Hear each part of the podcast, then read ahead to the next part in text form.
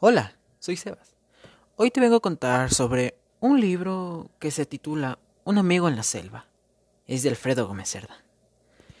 Este libro narra la historia de Nico, que es un niño que viaja hasta la Guinea Ecuatorial con la misión de buscar a sus padres, que estos desaparecieron tras un accidente aéreo.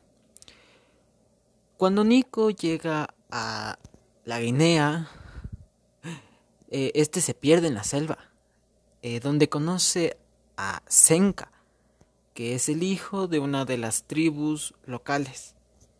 Este le ayuda a sobrevivir.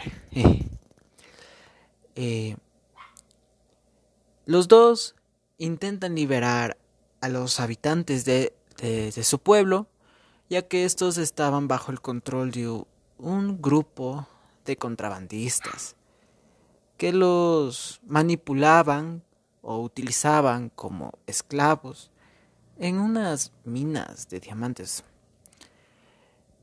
Estos se dieron cuenta que el interés de estos contrabandistas, explotadores, se trata de una piedra que se llama, que se hace llamar el Lutarmaine.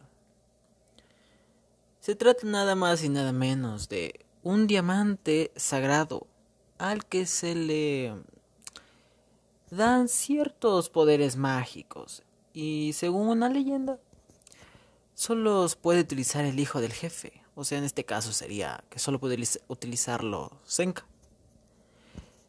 Eh, estos chicos lograron encontrar dicha piedra. Y se dan cuenta de que los contrabandistas y el hechicero de la tribu de Senka mantenían secuestrados a los padres de Nico.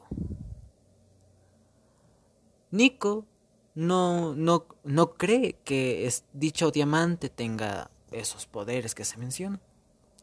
Pero gracias a la ayuda de Senka y del respeto de un amuleto que profesan los habitantes de dicho poblado, estos logran acabar, acabar con esa esclavitud y al final lograr liberar a los padres de Nico.